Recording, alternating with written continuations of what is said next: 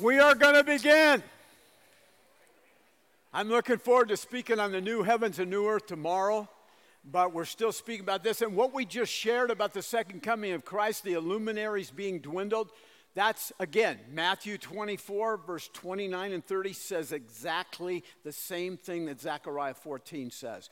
Zechariah just sums it up in a shorter verse.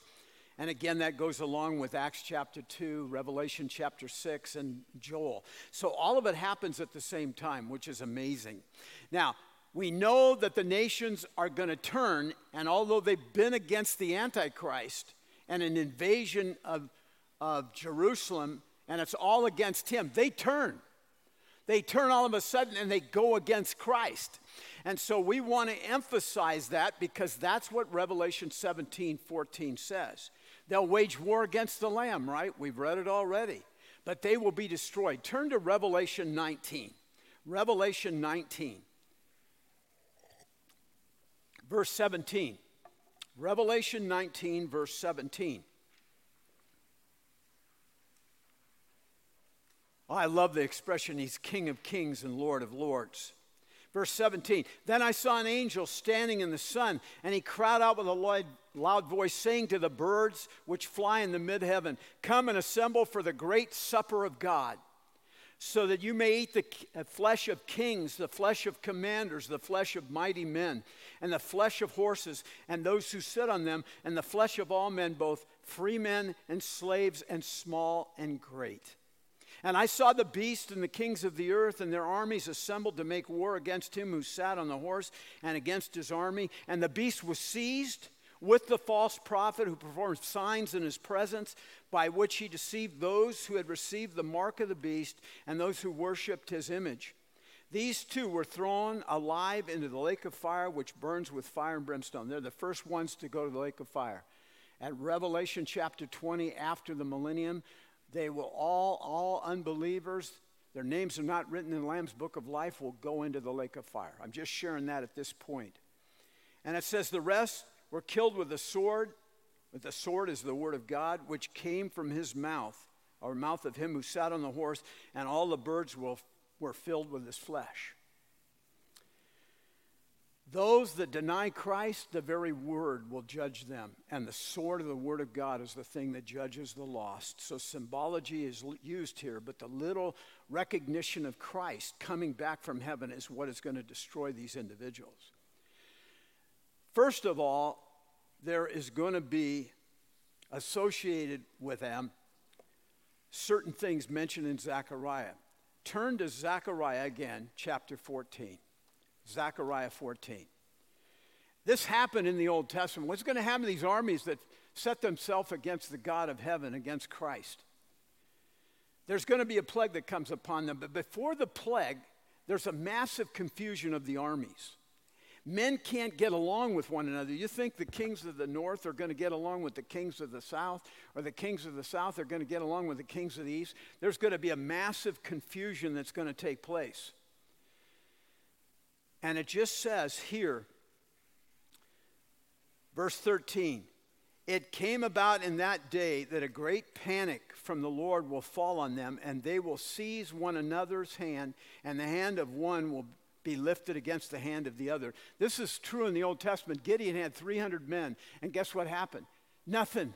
He didn't do anything. He trusted the Lord, had 300 men, and the army that came against Gideon, Gideon against that army, the Lord caused confusion. They fought with one another, and that was the end of the battle.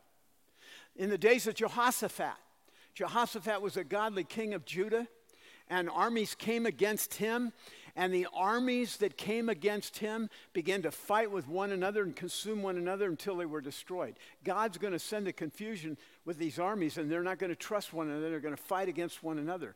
But that's not the main way they're going to be destroyed. They're going to be destroyed by a plague from the Lord. And this is like Hiroshima. This is just like Hiroshima. Verse 12 of Zechariah 14. Now, this will be the plague which the Lord will strike all the peoples who have gone to war against Jerusalem. Their flesh will rot while they stand on their feet. Their eyes will rot in their sockets. Their tongue will rot in their mouth. And you just go, wow. Verse 14 and 15 Judah will also fight at Jerusalem. As I said earlier, the wealth of all surrounding nations will be gathered gold, silver, and garments in great abundance. So, also, like the plague, will be the plague on the horse, the mule, the camel, the donkey, and the cattle that are with them in those camps. Everything associated with these invading armies will be consumed, whether it be food supplies or whether it be pack animals. And believe me, the terrain that we're talking about in the Arabian desert and the mountains of Israel is very rough. And some of it is going to be have to be traversed with things like mules and donkeys, maybe even horses. And so it's not just going to be technical warfare, but there'll be warfare mentioned in the book of Revelation that is very much technical. And I'm not going to even get into that because that's a whole nother subject. But I just want to say the Bible's very concise in what it says about the end and what it says about the second coming of Christ. And Revelation 19 is where you go to see him coming back with the armies of heaven.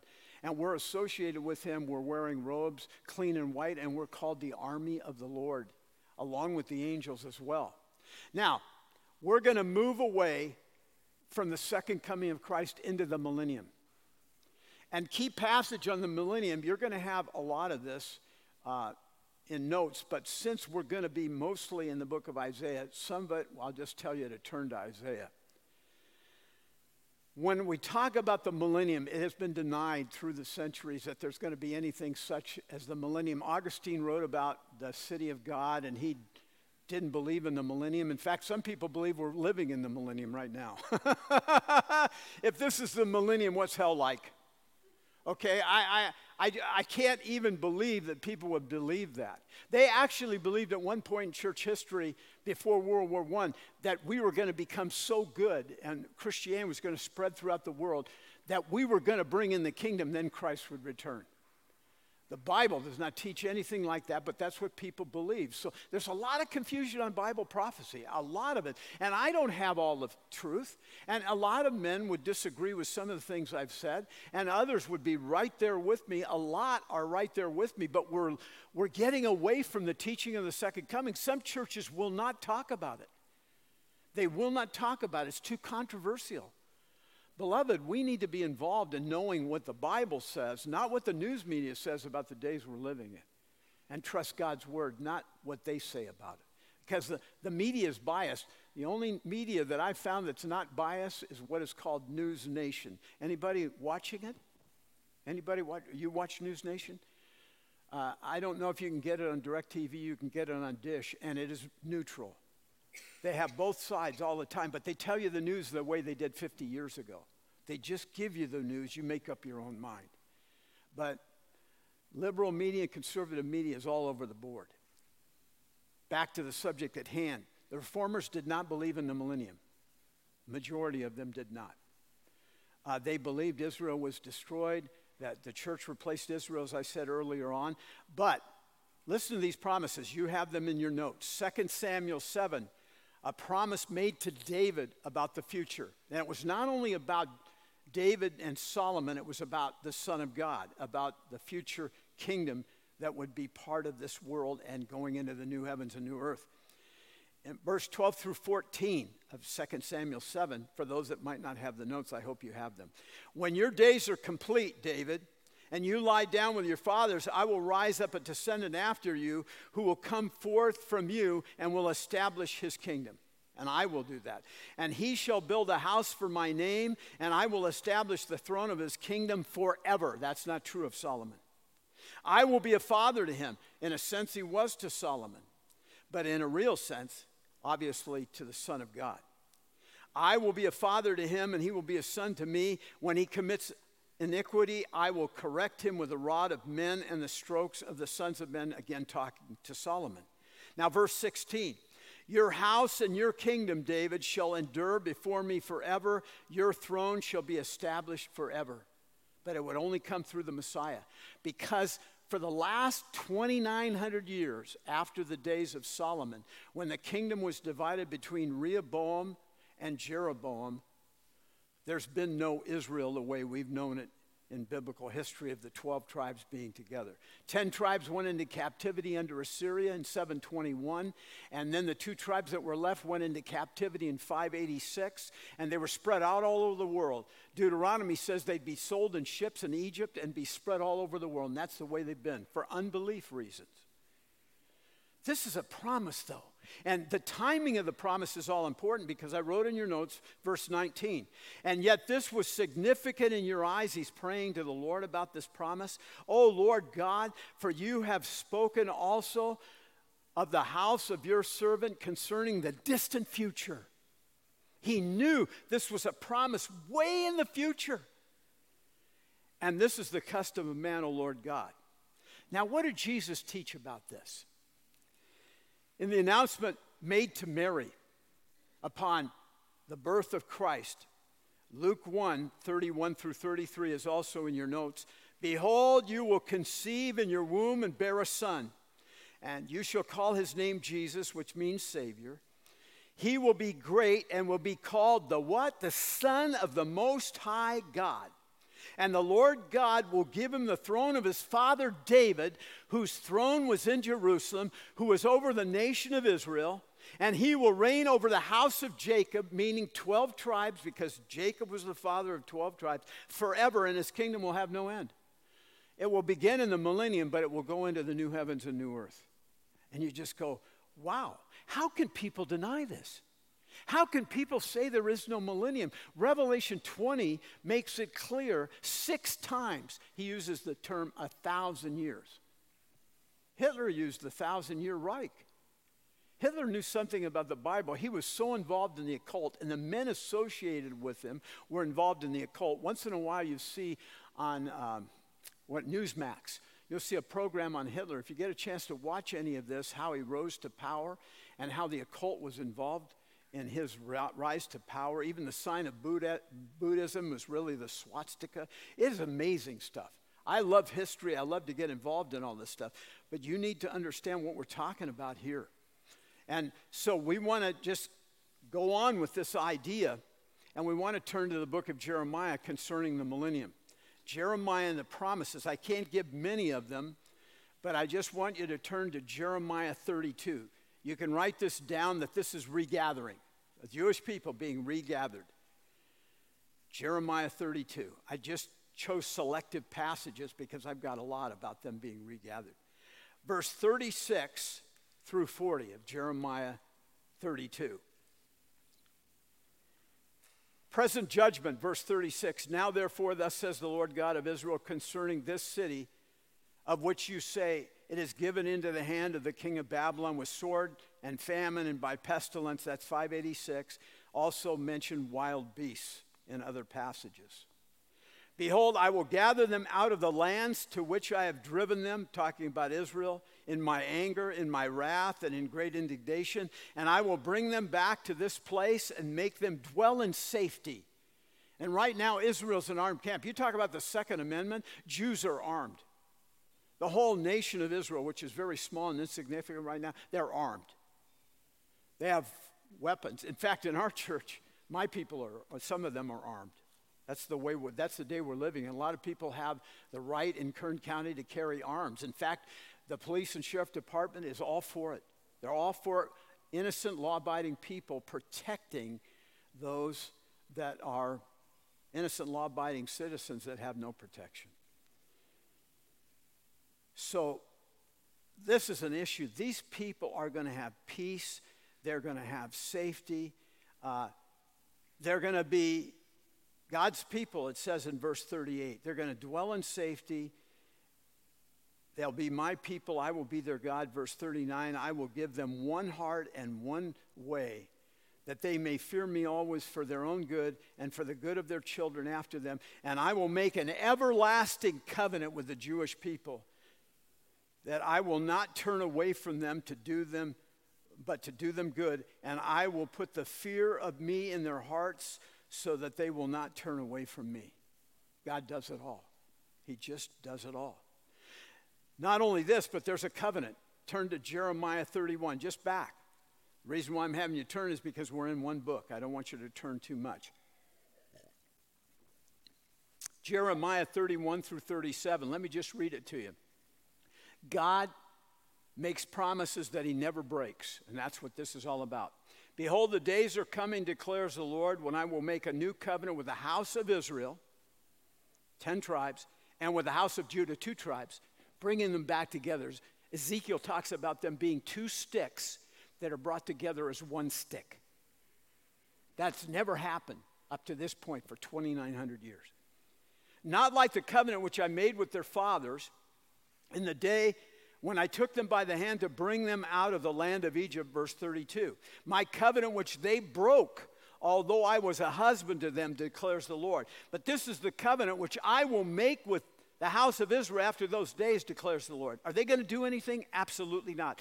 I will put my law within them. I'll put it within them. Just supernaturally, like he does with 144,000 during the first part of the tribulation, but this is the millennium. He's just going to put their life. Can you imagine knowing the Word of God perfectly? That's what he's talking about. He's going to put the Word of God in their hearts. I will write it on their heart at the end of verse 33. I will be their God, they shall be my people. They will not teach again each man his neighbor and each man his brother, saying, Know the Lord. They will all know me. Supernatural act of God. That's what he did when he saved us. None of us deserved it. That's why it's called grace. From the least of them to the greatest of them, declares the Lord, I will forgive their iniquity and I, their sin I will remember no more. And then he makes this promise Thus says the Lord, who gives the sun for light for the day and the fixed order moon and stars of light by night, who stirs up the sea so that waves roar. The Lord of hosts is his name. If the fixed order departs from before me, declares the Lord, then the offspring of Israel also will cease. He bases his promise on his fixed order that only changes at the second coming of Christ, only temporarily. In the millennium, there'll still be the fixed order. And then he, he gives this promise. He says, Thus says the Lord, verse 37 If the heavens above can be measured, which they can't, they can't. They can't measure them. They're, they're infinite, they're eternal. They, they don't end, and it's just beyond our comprehension. God is eternal. They can't measure the heavens. The foundations of the earth searched out below. Then I will also cast off the offspring of Israel, for in all they have done, declares the Lord. They deserve to be cast off, but he says, I'm not going to do it. I'm going to write my law on their hearts. Everybody's going to know me from the least to the greatest. Beloved, the only way we ever came to know Christ is because the Spirit of God just drew us to Himself. He convicted us of sin, of righteousness, and judgment. John 16, verses, I think it's verse 11 through 16 or 8 through 11, I forget. Wow. You say, okay, I believe this because God's promises are irrevocable. If he loved you when you were an enemy, Romans chapter 5, how much more now that you're his children? Verse 10. He loves us with a love that cannot be understood. We generally love because people love us. But he loves us even when we're enemies, Romans 5:10. How much more does he love us now that we're his children? We've always got to remember these things. Romans 11 verse 25 and 29, I'm sure are in your notes. I want you to know, brethren, he's talking about the Jews in relation to his burden for his people in Revelation 9 through 11. And he says, I want you to know, brethren, I don't want you to be uninformed about the mystery. There's a mystery that was never revealed before, but now it's being revealed to the Romans and to us as believers. So that you will not be wise in your own estimation, that a partial hardening has happened to Israel until the fullness of the Gentiles has come in. So all Israel will be saved, all true Israel, all true Jews who recognize their Messiah. Just as is written, the deliverer will come from Zion. He will remove ungodliness from Jacob, the 12 tribes. This is my covenant with them when I take away their sins. That's what he did for us. He gave us the gift of salvation. He called us to himself. It's a package deal in Romans chapter 8. From the standpoint of the gospel, they're enemies for your sake. But from the standpoint of God's choice, they're beloved for the sake of the fathers because the promises were made to Abraham, Isaac, Jacob, And Joseph went down to Egypt and they formed a nation over 430 years. The gifts and callings of God in verse 29 are irrevocable. People say you can lose your salvation. Oh, really? You never earned it. How can you learn, lose something you never learned? I give unto them eternal life. They shall never perish, neither shall any man pluck them out of my hand. John chapter 10, verse 28. And it goes on to talk about he's in the hand of the Father, and we're in the hand of the Father and the Son. Who can pluck them out of the Son of God's hand or the Father's hand? And in the Greek, it's a double negative. It's main, main. It means they will absolutely never, never perish. Beloved, that's a promise. He that hath begun a good work in you will perfect it until the day of Jesus Christ. In other words, the church is going to be perfected. If you're a member of God's church, you will be perfected until the day of Christ, the rapture of the church. Or for believers in the tribulation, time of the second coming. The book of Isaiah is so clear on the subject that we're going to talk about. So let's go to Isaiah chapter 2 key chapters in the book of Isaiah. If you want to write them down, because we're in Isaiah, you won't have to turn anyplace else but the book of Isaiah. I'll give them to you. Write down chapter 2, chapter 2 of Isaiah. Write down chapter 11. There'll only be portions of these chapters. And write down Isaiah 65. Now, if you want to write verses down, I'll give them to you as I give each section. So we're going to Isaiah chapter 2. What's the millennium going to be like? And this is where I kind of have to race, but I'm just going to read it to you and make running commentary like I do on Wednesday nights to a survey class, which is actually Bible analysis. Verse 2 of Isaiah 2. What's going to happen? All nations will turn to the Lord after a second coming in the millennium. In the last days, the mountain, and mountains in Scripture refer to kingdoms. It's very clear from the book of Daniel. The mountain of the house of the Lord will be established as chief among the mountains and raised above lesser kingdoms or lesser nations, the hills. And all nations will stream to it. Jerusalem will be a capital of the world. If Christ is returning to Jerusalem, as Zechariah 14, and Matthew chapter 24 is a center of his attention as he returns to the Mount of Olives to place his feet there. Then why do we try and write these passages off that it has nothing to do with Israel? Ridiculous interpretation of the Word of God. And you say these men are scholarly. I don't call them scholarly. They are tearing out pages of Scripture that relate to God's people, His chosen people. If we're chosen, why would we not think that they're chosen? There's always been a remnant of Jews who have believed, looking forward to Christ, now looking back on Christ. So all nations are going to stream to it. Many peoples will come and say, Let us go up to the mountain of the Lord, to the house of the God of Jacob, to the temple that will be rebuilt probably during the millennial kingdom. I used to think maybe it's going to be refurbished, it's going to be cleansed of all the sin associated with Antichrist, but it just, Ezekiel chapter 40 through 48, it just sounds like they're going to rebuild it. It doesn't sound like it's just, it probably the temple will be destroyed and the new one be, be put in its place. But they're going to go up to the house of the Lord the God of Jacob, that he may teach us concerning his ways and we walk in his paths, and the law will go forth from Zion. And you say, why would the law go forth? Why would there be all these things that talk about sacrifices, Levitical priesthood, and all the feast days and everything for the Jewish people? Why would they observe all that? They're going to understand finally what they never knew before that all those are a picture of Christ. It's like having giant memorials all the time, year after year, through the millennium. And you just go, wow. And the Jews are going to finally get what they should have gotten in the Old Testament, but for them, they were looking forward. It's easy for us looking back. We understand it. They didn't understand it. They're going to want to be taught. I love it when believers are excited and they want to learn because so many believers are just content with being saved. Attending church, Sunday school, they need to have a passion for the Word of God. That's just not my opinion. The Word of God teaches that over and over and over again for believers to be grounded in truth. Christ is going to set up perfect justice here. It says, the word of the Lord is going to go forth from Jerusalem, and he will judge between the nations.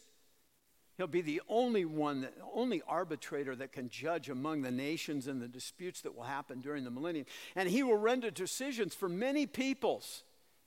It won't be about human government anymore, failings of human government. It will be about those that Christ has commissioned to be over the government of God, like David and like the apostles. What's going to happen and there's going to be perfect peace. They will hammer their swords into plowshares and their spears into pruning hooks. They're going to give up war. They're not even going to be trained for it anymore. Nation will not lift up sword against nation, and they'll never again learn war. There'll be no military. There'll be rebellion at the end of the millennium, but there'll be no military, no training during that time, no threat of war. Perfect peace, but the underseething of rebellious people if they come out publicly, we'll find out that they're going to pay the price for public rebellion against Christ. So turn to Isaiah chapter 11. So that was Isaiah 2, 1 through 4. Now, Isaiah 11, 4 through 10 is similar. Isaiah 11, 4 through 10. And that's also not in your notes, so I'm giving it to you as just an add on.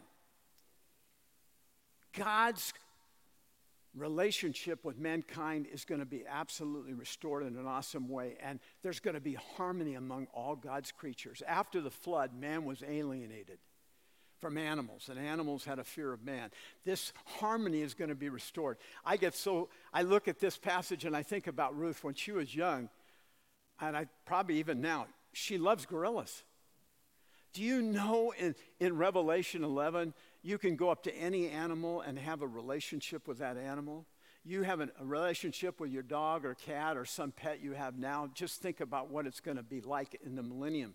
And we'll be transformed, and Old Testament saints will be transformed. So we'll be seeing human beings that are alive, but we're transformed. We're like the resurrection of Christ, where he can eat fish.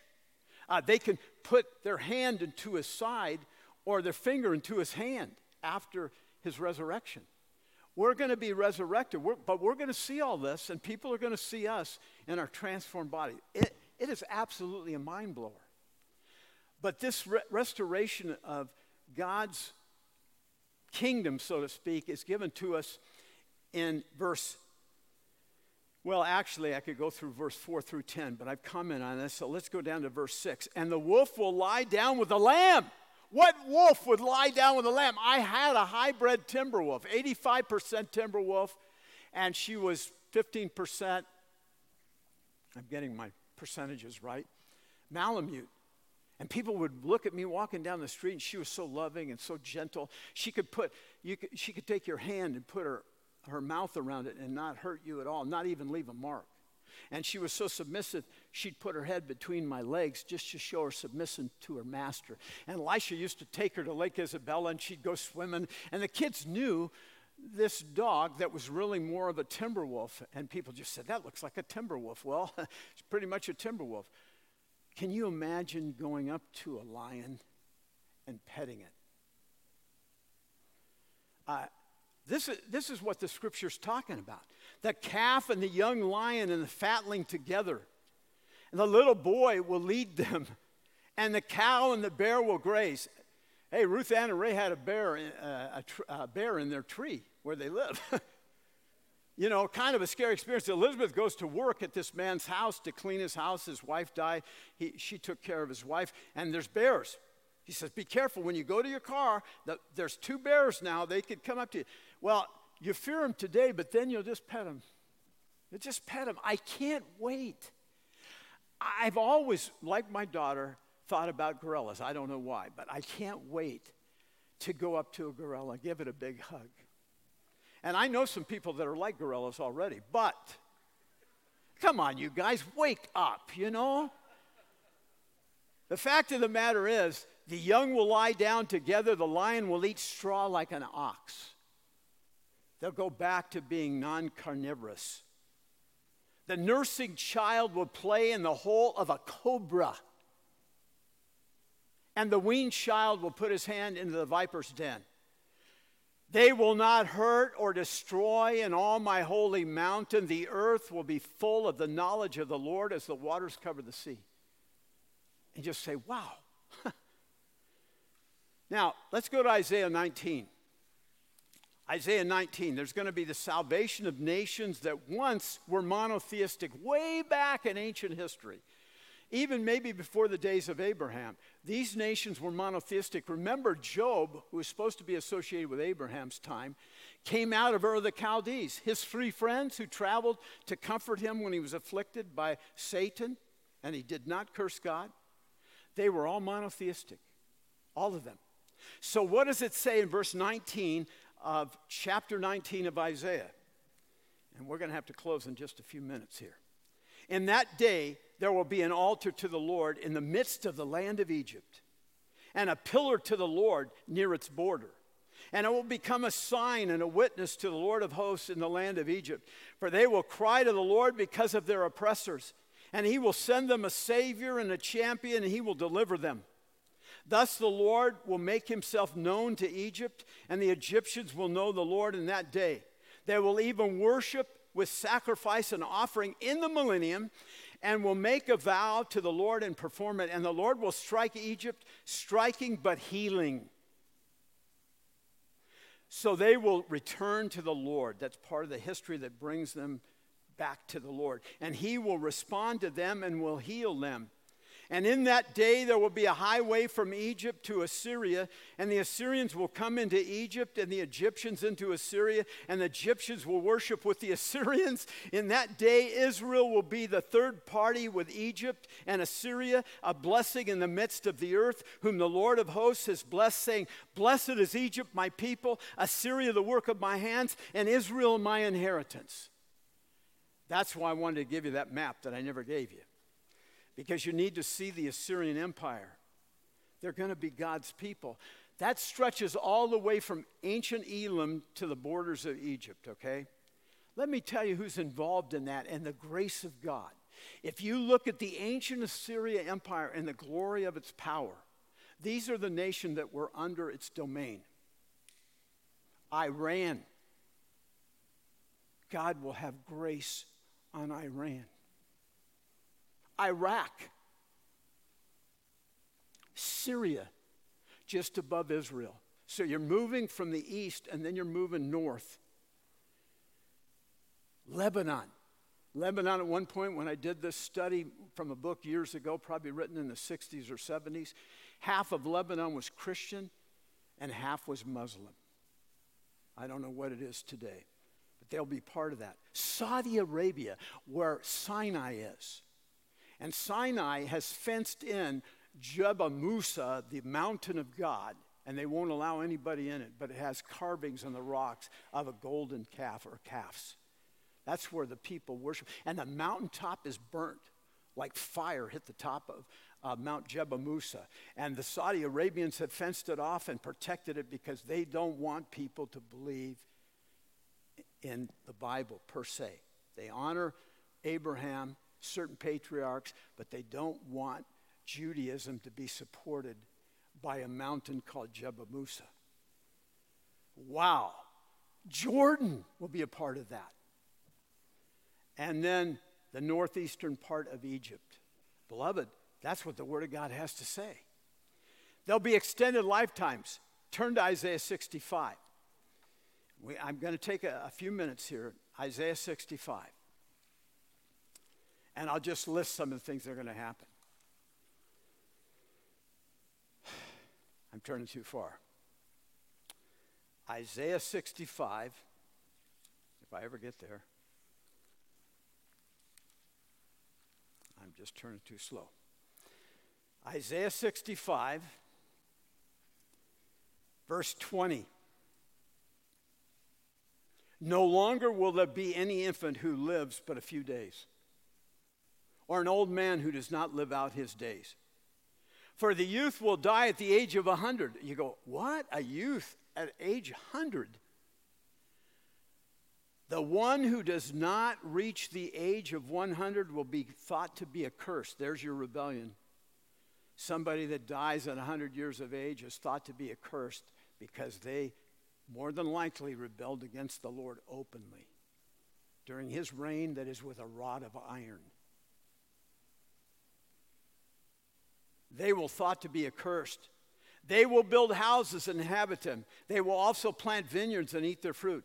They will not build and another inhabit, and they will not plant and another eat. In other words, they don't have to worry about losing their property to predators, their vineyards, their houses. They don't have to worry. Be perfect peace for them. For as the lifetime of a tree, so will be the days of my people. My chosen one will wear out the work of their hands. The life of a tree. We got the giant sequoia redwoods probably about an hour from our house. People come to see them. Some of them date back to the time of Christ. They are massive. You can walk inside of them. You can have probably four or five people standing in one of these great cedars or redwoods. Same would probably be true of the, the cedars of Lebanon, like the redwoods, like the sequoias. We're going to have these extended lives. And I say we, we are going to have them because we're transformed. They're going to have them because during that time, it will be like being in the Garden of Eden again. And Adam and Eve, Adam and Eve lived over 900 years in a perfect environment.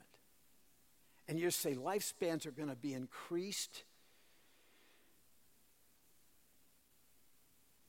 And living waters are going to be associated with this like they are in Zechariah 14:8. And I'm not going to go into living waters. I'll get into that uh, some other time. I will just say this about the living waters. They are mentioned in Zechariah 14:8. And in the millennium, what happens is when the temple's rebuilt, there's a river of life. It's called living waters. It flows out of the temple. We talked about this last night, didn't we? Private. When you measure the water that's flowing to the east toward the Dead Sea, it goes out from underneath the temple and trickles out toward the south, toward the Arabah, which is desert. And it goes to the Dead Sea and it purifies the Dead Sea. And that whole area in Zechariah, it also goes to the west to the Mediterranean. So you have this living waters with trees on both sides of the living water and fishermen fishing like the fish of the great sea, the Mediterranean. You can catch all these fish, and on both sides are trees that are full of fruit, and the leaves are for healing, and the fruits are changed every month. That's not only in the new heavens and new earth in a different way that we'll talk about tomorrow, it is in the millennium. And who's it a picture of? Jesus said to the woman at the well, If you knew who was speaking to you, you would have asked of me, and I would have given you living water. So many things picture Christ in the Word of God. They're literal, they're real. There's a real river, there's literal trees, but the picture is always to remind mankind about God's provision through Christ in every age, beloved. Now, you know what? I feel like I've only taught once, and I know I've taught twice. See, that's what's wrong with me. I'm 71 going on senility. But we're going to open up for questions.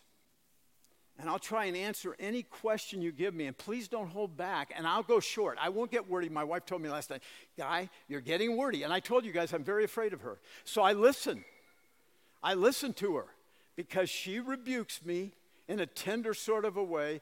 Get your act together, Rimstead. No. She's very good to her husband, but she is wise. And women tend to guide us a little bit because this thing can get out of control, right? The tongue, no man can tame. It is an unruly evil full of deadly poison, James 3 8. So, questions. All right, questions. Here we go. Let's go. We covered a lot of material rapture, tribulation, great tribulation, second coming, the millennial reign of Christ, which is a, th- a thousand years. Which, by the way, very interesting to be a teenager for 100 years. Can you imagine that? So, in light of what you have taught us this weekend, and thank you very much, how should we begin or continue to live today? How should we continue to live in the light of what we've shared? Application.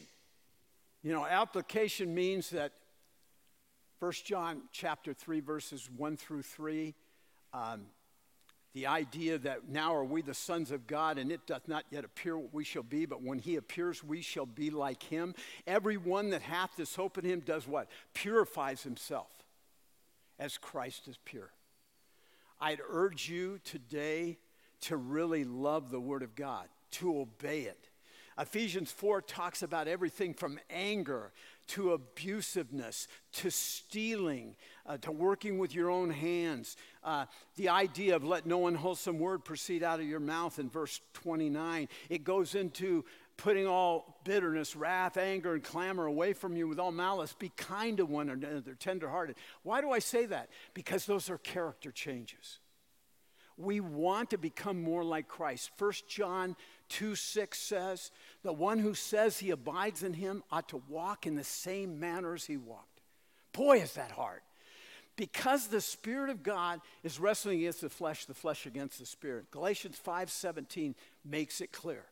The, the flesh sets itself against the spirit, the spirit against the flesh, so that you might not do the things you please.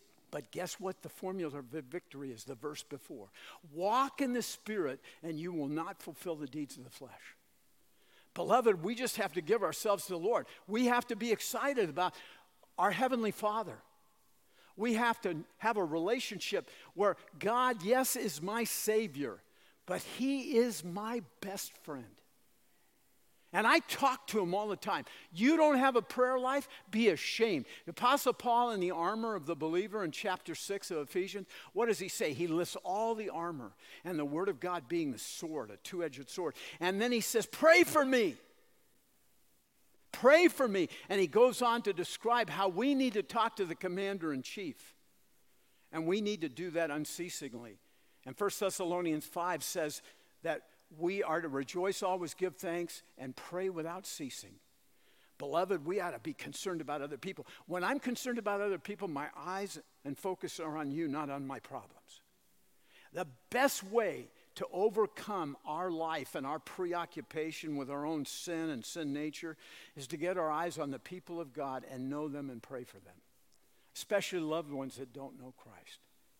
People are going to come to know Christ. You know, uh, a side issue with this, this is a side issue, but I believe that anybody can be saved in the tribulation. Now, my wife is laughing. See, she knows.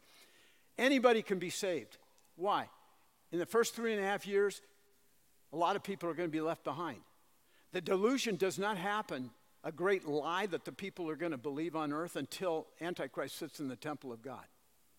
So, people that you've been telling them about Christ, telling them that the rapture could happen at any time. It could, any time. I believe they can be saved. And most films are going to portray that. I didn't always believe that because I was confused about the delusion that only comes when Antichrist is accepted. Now, the other interesting part of that is when you look at this, people rebel against human government. There are plenty of people today that are rebelling. Some of us aren't too happy, are we? But they, they, rebel. So, what if people during the last three and a half years don't receive the mark? And there's an underground economy, and people protect them the way people did in Holland and, and Sweden and Denmark and other places, even within Germany, protected the Jewish people. Amazing that those people who rebel never receive the mark, won't worship the image, but survive the tribulation period. They come to know Christ because they have that opportunity because they've never received the mark of the beast, worshiped Antichrist or his image. Now, that was off the subject. Forgive me, honey. You've already answered my question with that little side note. okay. Any other questions? Okay. Joyce. I, was just wanting to clarify that the people that are going to be in the millennium are not Christians that were raptured. It's no. just those that were saved during the tribulation. Exactly. And then those of Daniel chapter 12, 1 and 2 that are raised after the time of Jacob's trouble because they've been promised a kingdom. So they're going to go and transformed into that kingdom that was promised to David. And that's, that's the arrangement that's clearly taught in Scripture. No, no doubt there, except for those who don't believe there's going to be a millennium and don't believe there's any future for Israel, which is, uh, it's shameful. I'm just saying the interpretation of the Word of God on these are basic things that, that are just true. You'd have to rip page after page after page after the, out of the Old Testament if you don't believe in the future of Israel. They're God's chosen people. They even have the adoption of son. It says that in the Old Testament that they have the adoptions of sons like we do. Quick clarification, just to make sure we're on the same page. Um, if I do believe the Bible teaches there is a rapture, because Revelation 3 to 19, 3 to 18, church is not mentioned, but believers who have been raptured and meet Christ in the air, we will come back with the Lord. Amen. And we will be with the Lord as he is ruling and reigning in Jerusalem during the thousand year reign, correct? Absolutely. Absolutely. Okay.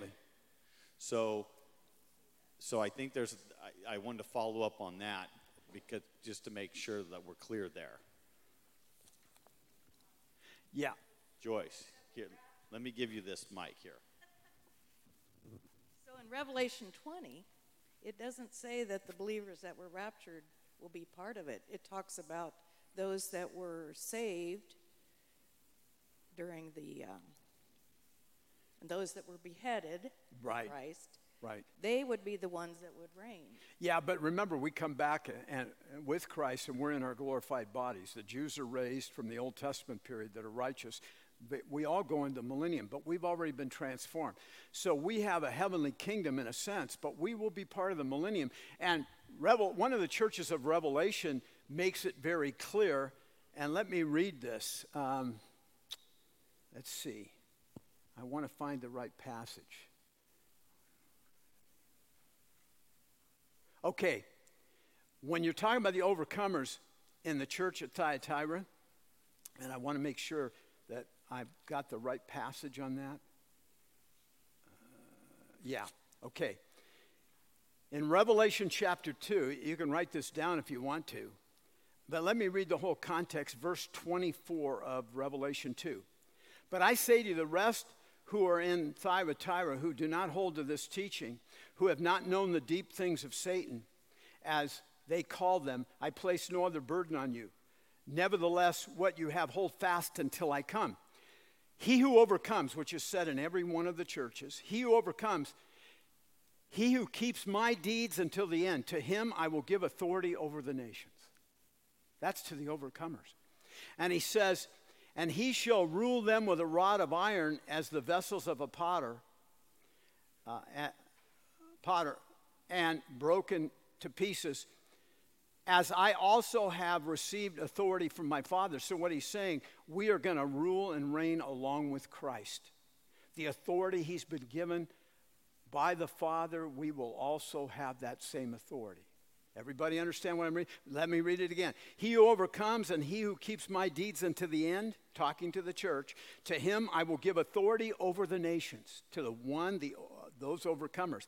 And he shall rule them with a rod of iron, as the vessel of a potter are broken to pieces, as I also have received authority from my Father. The authority I've received from my Father, I'm going to grant it to believers who are overcomers. Turn to Matthew 19. I, I haven't read this, I need to read it to you about the apostles. In the New Testament, the apostles will be judging the 12 tribes of Israel. That also brings in the New Testament believer into the picture. Matthew 19, never get there, verse 27. Then Peter said to him, Behold, we have left everything, Lord, and followed you. What then shall we there be for us? And sometimes I have trouble reading because I have so many notes and so many colors and everything's blending together. It's hard for me to read my own Bible sometimes. Verse 28 And Jesus said to them, Truly I say to you, that you who have followed me, meaning the 12 apostles, authors of the New Testament, in the regeneration, the renewal of the earth, not the new heavens and new earth, but a renewal of the earth, when the Son of Man will sit on his what? Glorious throne you also so will sit upon 12 thrones judging the 12 tribes of Israel. And you go, wow. The apostles of the Lamb are going to be involved in ruling in the millennium, like David, the Old Testament king, is going to be involved in ruling in the millennium under Christ. So we, according to Revelation, as overcomers, and just focusing on one promise to one church, but we're overcomers, are going to rule and reign with Christ. The same authority that was given to him by the Father is given to us because we're going to co reign with Christ. What does that mean for you? That means I have an incentive to live for God because I don't know what my position is going to be in the millennium. I'll be transformed, but what is God going to do for me? Am I going to stand around and play harp? Man, you talk about false teachings. We're just going to sing and worship. We're going to be involved in the millennium indirectly. The Jewish people, it's for them, but we'll be involved in transformed bodies. And so will Old Testament saints. It's going to be a massive endeavor.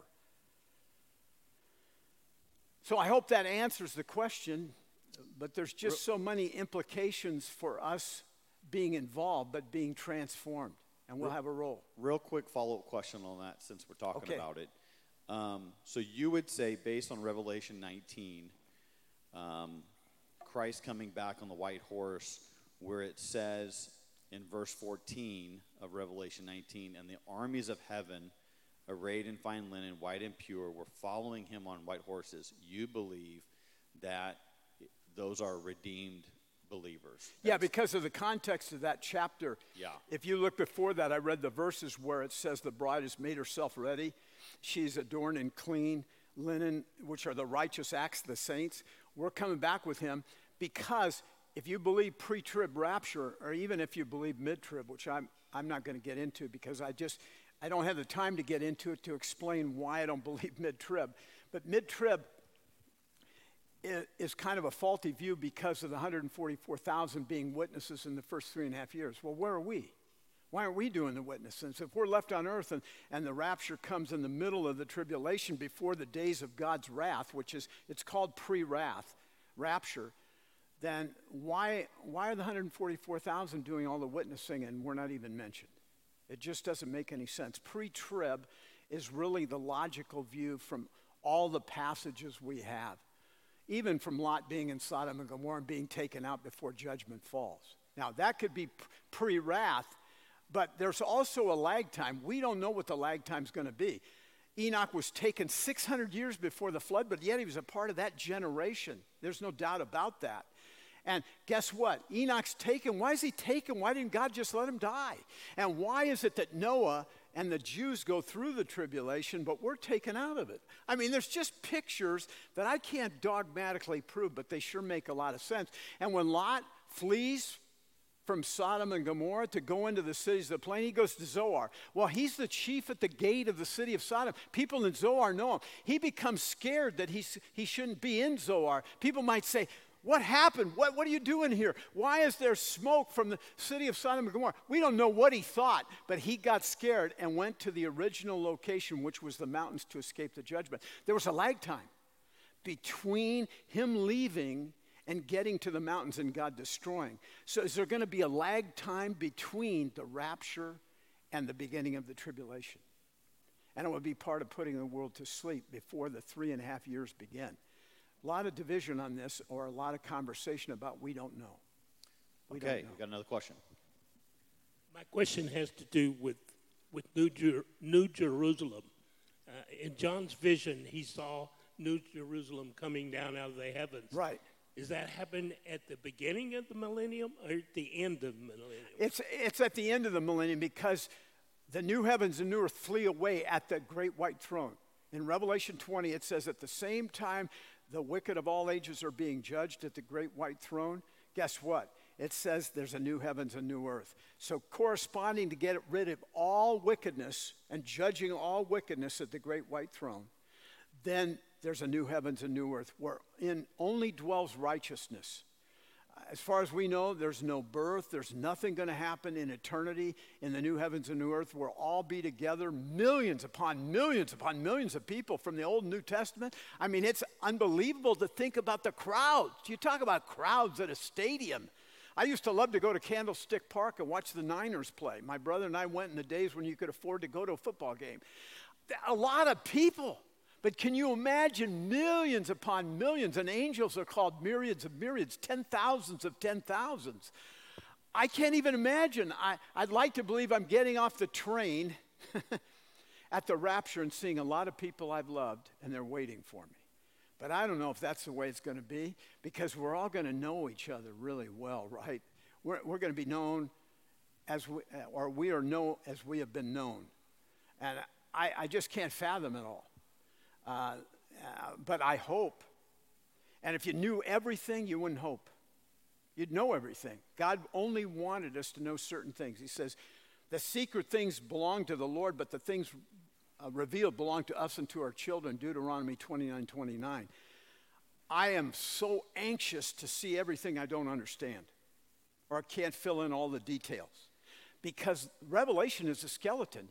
You're talking about, hey, seven years, for instance, church history, then seven years, then a thousand years, then into eternity, confined to 22 chapters in the Word of God. That's a skeleton. And so I'm anxious, and you should be too, and that's why we purify ourselves.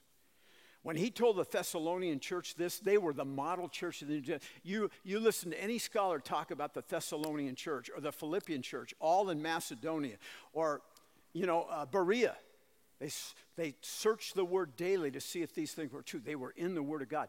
All those churches of Macedonia are special, but the Thessalonian church, by scholars, is called the model church of the New Testament. You want to understand how people love his coming, you get into 1st and 2nd Thessalonians, and then you just, you rejoice, you thank, and it says all the time.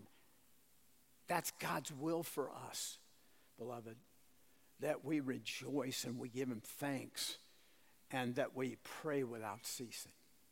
That's his will for us. Okay, got another question. Good morning. Uh, referring to Matthew chapter 24, verses 23 through 28. Right. Uh, it talks about not believing the uh, the false Christ and the false prophets because they'll perform signs and wonders to Right. mislead you. Right. So, I guess my question is, what if you are, God forbid, misled, like you are tricked by them, but you firmly believe that they are performing in the um, act of God, or like they're performing for God in the name of God? Would you suffer any repercussions for? Oh misled? boy, I'm telling you, if you're going to believe in false Christs and false prophets, you're in the time of the Great Tribulation, right? Right. If you believe that, why wouldn't you just receive the mark on your hand or in your forehead? Right. And you could worship other, other gods. You could worship men that proclaim themselves to be God. Satan wins anyway. So, you know what? It's unbelievable, but in the beginning of the tribulation, there are going to be false prophets. And, and even in, one of the signs of pre trib uh, is there's going to be false prophets. Even during the time of the Great Tribulation, there's going to be false prophets. You'd say, why would Satan be divided? He doesn't care how he gets you.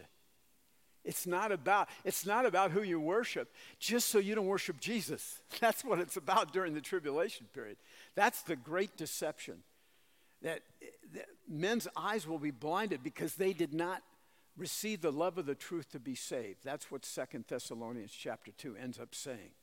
They had opportunities, but they kept questioning and they kept getting involved in either the Antichrist and his false prophet or they got involved with other so called Christs and false prophets and they were just misled. You know, this is where man is so divided, they don't even know what to worship. There are so many different kinds of worship in this world. Satan loves it all as long as you don't believe in Christ. All right, another question. Cody. So, kind of going off his question, so would you say there that where there haven't been false prophets, or that there already have been? So, I know you said when the tribulation starts, there's going to be. So, would that put us in the tribulation, or we're, like? Now, I have a little trouble well? hearing you on that microphone the right way, so clarify that if you can, Elisha.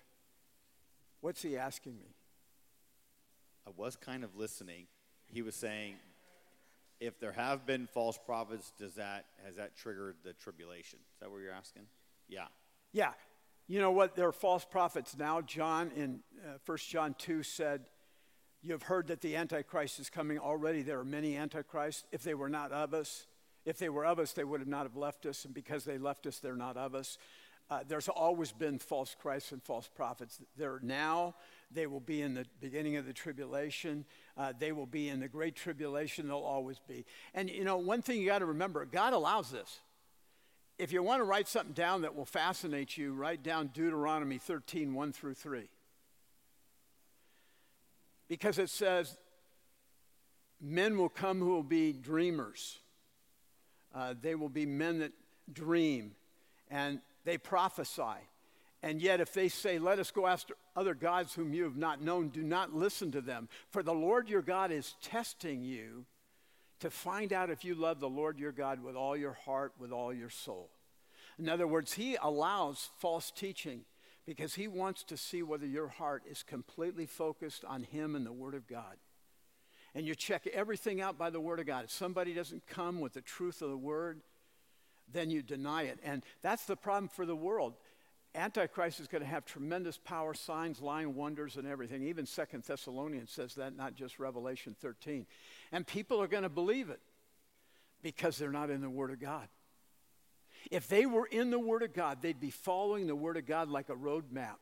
We are looking into the future, what it says. They'll be reading it. They'll say, what? Guess what? God said the trumpet is going to be blown, and this trumpet has happened. Now the second trumpet has happened. And then the third trumpet, and they're going to see it. And then same thing with the vials. They're going to see all this stuff. They're going to have plenty of evidence that the Bible is the book to believe, not the Antichrist. And they're going to believe in Antichrist or false Christ and other false prophets.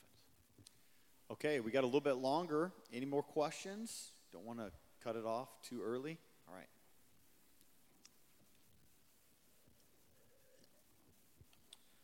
Uh, question. Now, about- he had his hand up. Oh, sorry. I'll Okay. go quick. Okay. Oh, sorry about that. No, it's all good. Uh, the millennium. Um, so there's judgment in the back half of the tribulation. The people in the millennium, as I understand it, are the returned saints who came Revelation 19. I'm not. I'm not at my question yet. Hold on. Uh, so there's definitely some kind of semi-transformation, not new heavens and new earth yet, but people are living longer, the lion and the lamb, Right, and all right. that kind of stuff. But and Satan's imprisoned, as I understand Yeah, it. right. And I didn't talk about that at all because I could get into a lot of detail. So I have to put the skeleton out. So my confusion then is uh, people falling away, because all the all the people that were deserving of wrath have received it. The people remaining are, I presumably, believers. Okay. And then there's still people that are falling away, and there's no Satan to, to tempt them away. I'm just wondering what, what is that Okay. actually happening there? What's interesting is we know that everybody that enters the millennium, when they live through that period, and they're not judged, as sheep and the goats aspect of this, they're not judged. They go into the millennium. They're righteous. You can't go into the millennium unless you're righteous. What are they going to have when they get in the millennium? They're going to have children. Children still have sin natures, right?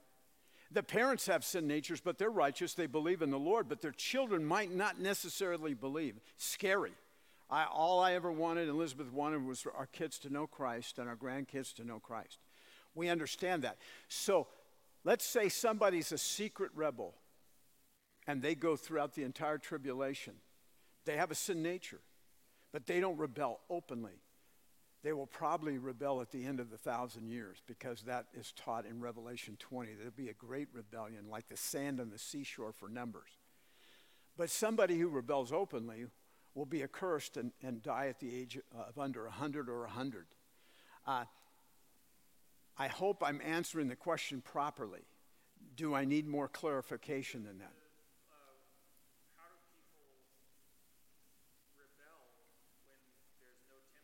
Aha! Because they have this nature. Those children are born just like we're born with a sin nature. I tell you, it's so interesting. All of us has been through this when you start training that little toddler and you tell them something and they understand they're not to do it. You know, don't touch that hot well, for us, it was a fireplace or something, uh, a stove or whatever. You tell them, don't do that. And they wait for you to look away. And their little sin nature says, I'm going to do what they told me not to do. And so you're going to have people that have a sin nature. And God's going to prove that even without Satan's influence in the world, men still need Christ as a Savior because they are totally depraved. We are totally bankrupt. I am still a sinner. I'm a new creature, but I still have this principle, this nature within me. Paul said it in Romans 7 that which I want to do, I'm not doing, and that which I don't want to do, I'm doing. Oh, wretched man that I am, who will deliver me from this body of death? So with my flesh, I, I serve the law of sin, but with my mind, the law of God. Romans 7 25. I am a wretched man. And you need to realize you're wretched. But thank God for the grace of God. He will complete his salvation in you, and you will stand before the Lord, seeing the Lord just as he is, because you'll be like him. I, I can't wait. I, I can't tell you, I thought it would get better. I thought at 50 years of being saved, it would get easier. The more I know, the more I know how sinful I really am and how I need Christ in my life. And without him, I'd be in a lot of trouble. And so I, I pray a lot. I rejoice a lot. I don't always show the rejoicing, but I go out on, a, on Monday morning on my day off, and I, I, go in my man cave and work out in the, my gym in the garage and watch TV, and, and my mind goes off into just almost weeping. When I see what's happened to my nation, I weep. I pray for our nation. I, I pray for people to come to know Christ. I am so burdened, but most of the time when I'm weeping anymore at my age, I'm weeping out of joy. Thank you, Lord. You took a weak thing, a base thing, a thing that was despised to confound the wise. I'm nobody. And a nobody can become somebody in Christ. And it doesn't mean you have all the riches and all the fame and all the fortune, but you know you're secure in Christ and you have this wonderful relationship with your Savior. He calls us brethren in the book of Hebrews. We're His friends. We better treat Him like that. He is my best friend. Hi, uh, thank you so much for teaching. I'm actually inspired uh, by your love of the word. Thank you. Oh, thank you, my, my brother. Is, um, um, right now, we already lost the, the 10 tribes of Israel. Right. right. Will they be uh, restored in the millennium? Yeah, what's interesting about it, they are so into their genealogies that they're trying to figure out who, what, what clans are going to be the priesthood in the future. They're working on all this stuff. But God knows his own people where they are, and they've been scattered all over the earth. One thing about peoples that I've known, uh, we had some Filipino, uh, Filipino people that lived up the street from us, and they loved to be within their own culture. Oh, they invite us to dinner, and Indian cultures will do that and everything else. But they love to stay within their culture and marry within their culture as much as possible. You see that all over the world, not just in America. So much objection to blacks marrying whites in America and marrying Asians and all this stuff in the past. God made us a beautiful uh, bouquet of flowers. I knew a preacher that was a friend of mine who he was my black friend. I love him. I miss him to this day. All I can say is, in Christ, all barriers are broken down. And we have this tremendous relationship, but it's like we want to stay within our kind. Sometimes that's what people do. Not all people, but some people do that. And they get almost prejudiced about it. Well, guess what? The Jewish people are like that. True Jews who are very orthodox look at the Word of God. They want to stay in the tribes of Israel when they marry, the way a Christian wouldn't marry an unbeliever or shouldn't, because the Bible doesn't want us to mix believer with unbeliever, except when an unbeliever comes to know Christ, and then you can marry them. you're bound to your, uh, your husband as long as he lives, but if he's dead, you're free to be married to whomever you wish, only in the Lord. 1 Corinthians 7.39. So the Jews want to intermarry within the Jewish race to preserve the race. And, and most people are burdened about their. I mean, Ray in his church was showing a film about abortion clinics. Well, guess what they target? They target blacks. Margaret Sanger was a terrible person who, who didn't, she was racist and she wanted to destroy the black culture. And he's weeping in front of me saying, I'm concerned for my people. That's his heritage. My heritage is Norwegians. You might be German. You might be Heinz 57 like Elizabeth, my wife, which is fine. I like Heinz. I, you know, I mean, you know. Uh, But I'm just saying, most of us are proud of our cultures. My kids aren't all Norwegian, they're about 50 50. They love the idea of being Norwegian. The Jewish people love the idea of being Jewish, and the only thing that's disgusting is liberal Jews within Hollywood. They hate their own people. Very disturbing. Very disturbing. So God knows his people, and he'll gather them together with the greatest regathering from the four winds of heaven and bring them together where they're supposed to be. And the Bible talks about that regathering, and in Matthew it makes it clear that the angels do that. From all over the world, they gather together the elect. And the context in 24 and 25 is about the Jewish people. You just can't find the church there. You could try and put it there if you want. Say they're elect. Well, the Jews were elect. And the whole essence of everything we've talked about, Matthew 24 and 25, is Jewish. It just is. There's no mention of the church, no mention of redemption, none of that, because it's Jewish. And they're going to have to wake up during that time, aren't they, to who the real Messiah is. Somebody else. So continue. Um, uh, so Oh, you're going to let me continue. Oh, boy. Look out. Don't say those words. You get into trouble. My wife will tell you. yeah. So what happened? Um, what are those uh, 144,000 at the beginning of millennium? Are they just the uh, the 12 tribes? Now, you're talking about the beginning of the tribulation, not the millennium.